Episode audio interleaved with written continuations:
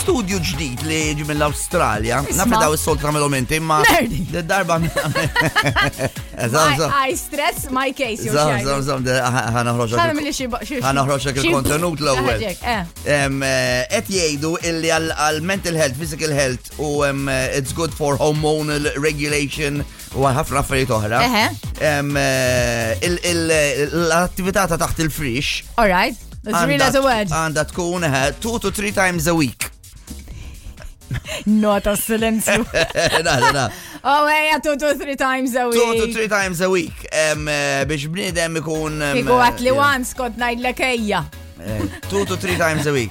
On average, though, isma' Eh. di di Meta statistika somma, oħra. it's a good, it's a good thing, it's a good excuse, kompli. Uh, on average, people in relationships tend to get lazy and go once a week is fine. There you go. All right. Um, um, but once a month is fine, um, but once a season, um, but once every half year, etc. Le, um, etc. un bat, so un bat, it un degeneration bat. hemm qiegħda. Un bat, un Imma bat. qed jgħidu qed jgħidu the average person 54 times a year, so darba fil-ġimgħa qed jgħidu hawn. Eh. Mela eh, hemm Zomma, x'kemm fadalat li għal-Christmas? 45 d- 43 days to Christmas. Għalli ħan għamil phone Irid call. nagħmel. Għatali. Oh, Catch up qawwi, Għadċem għawek. billu nara. Vibe FM.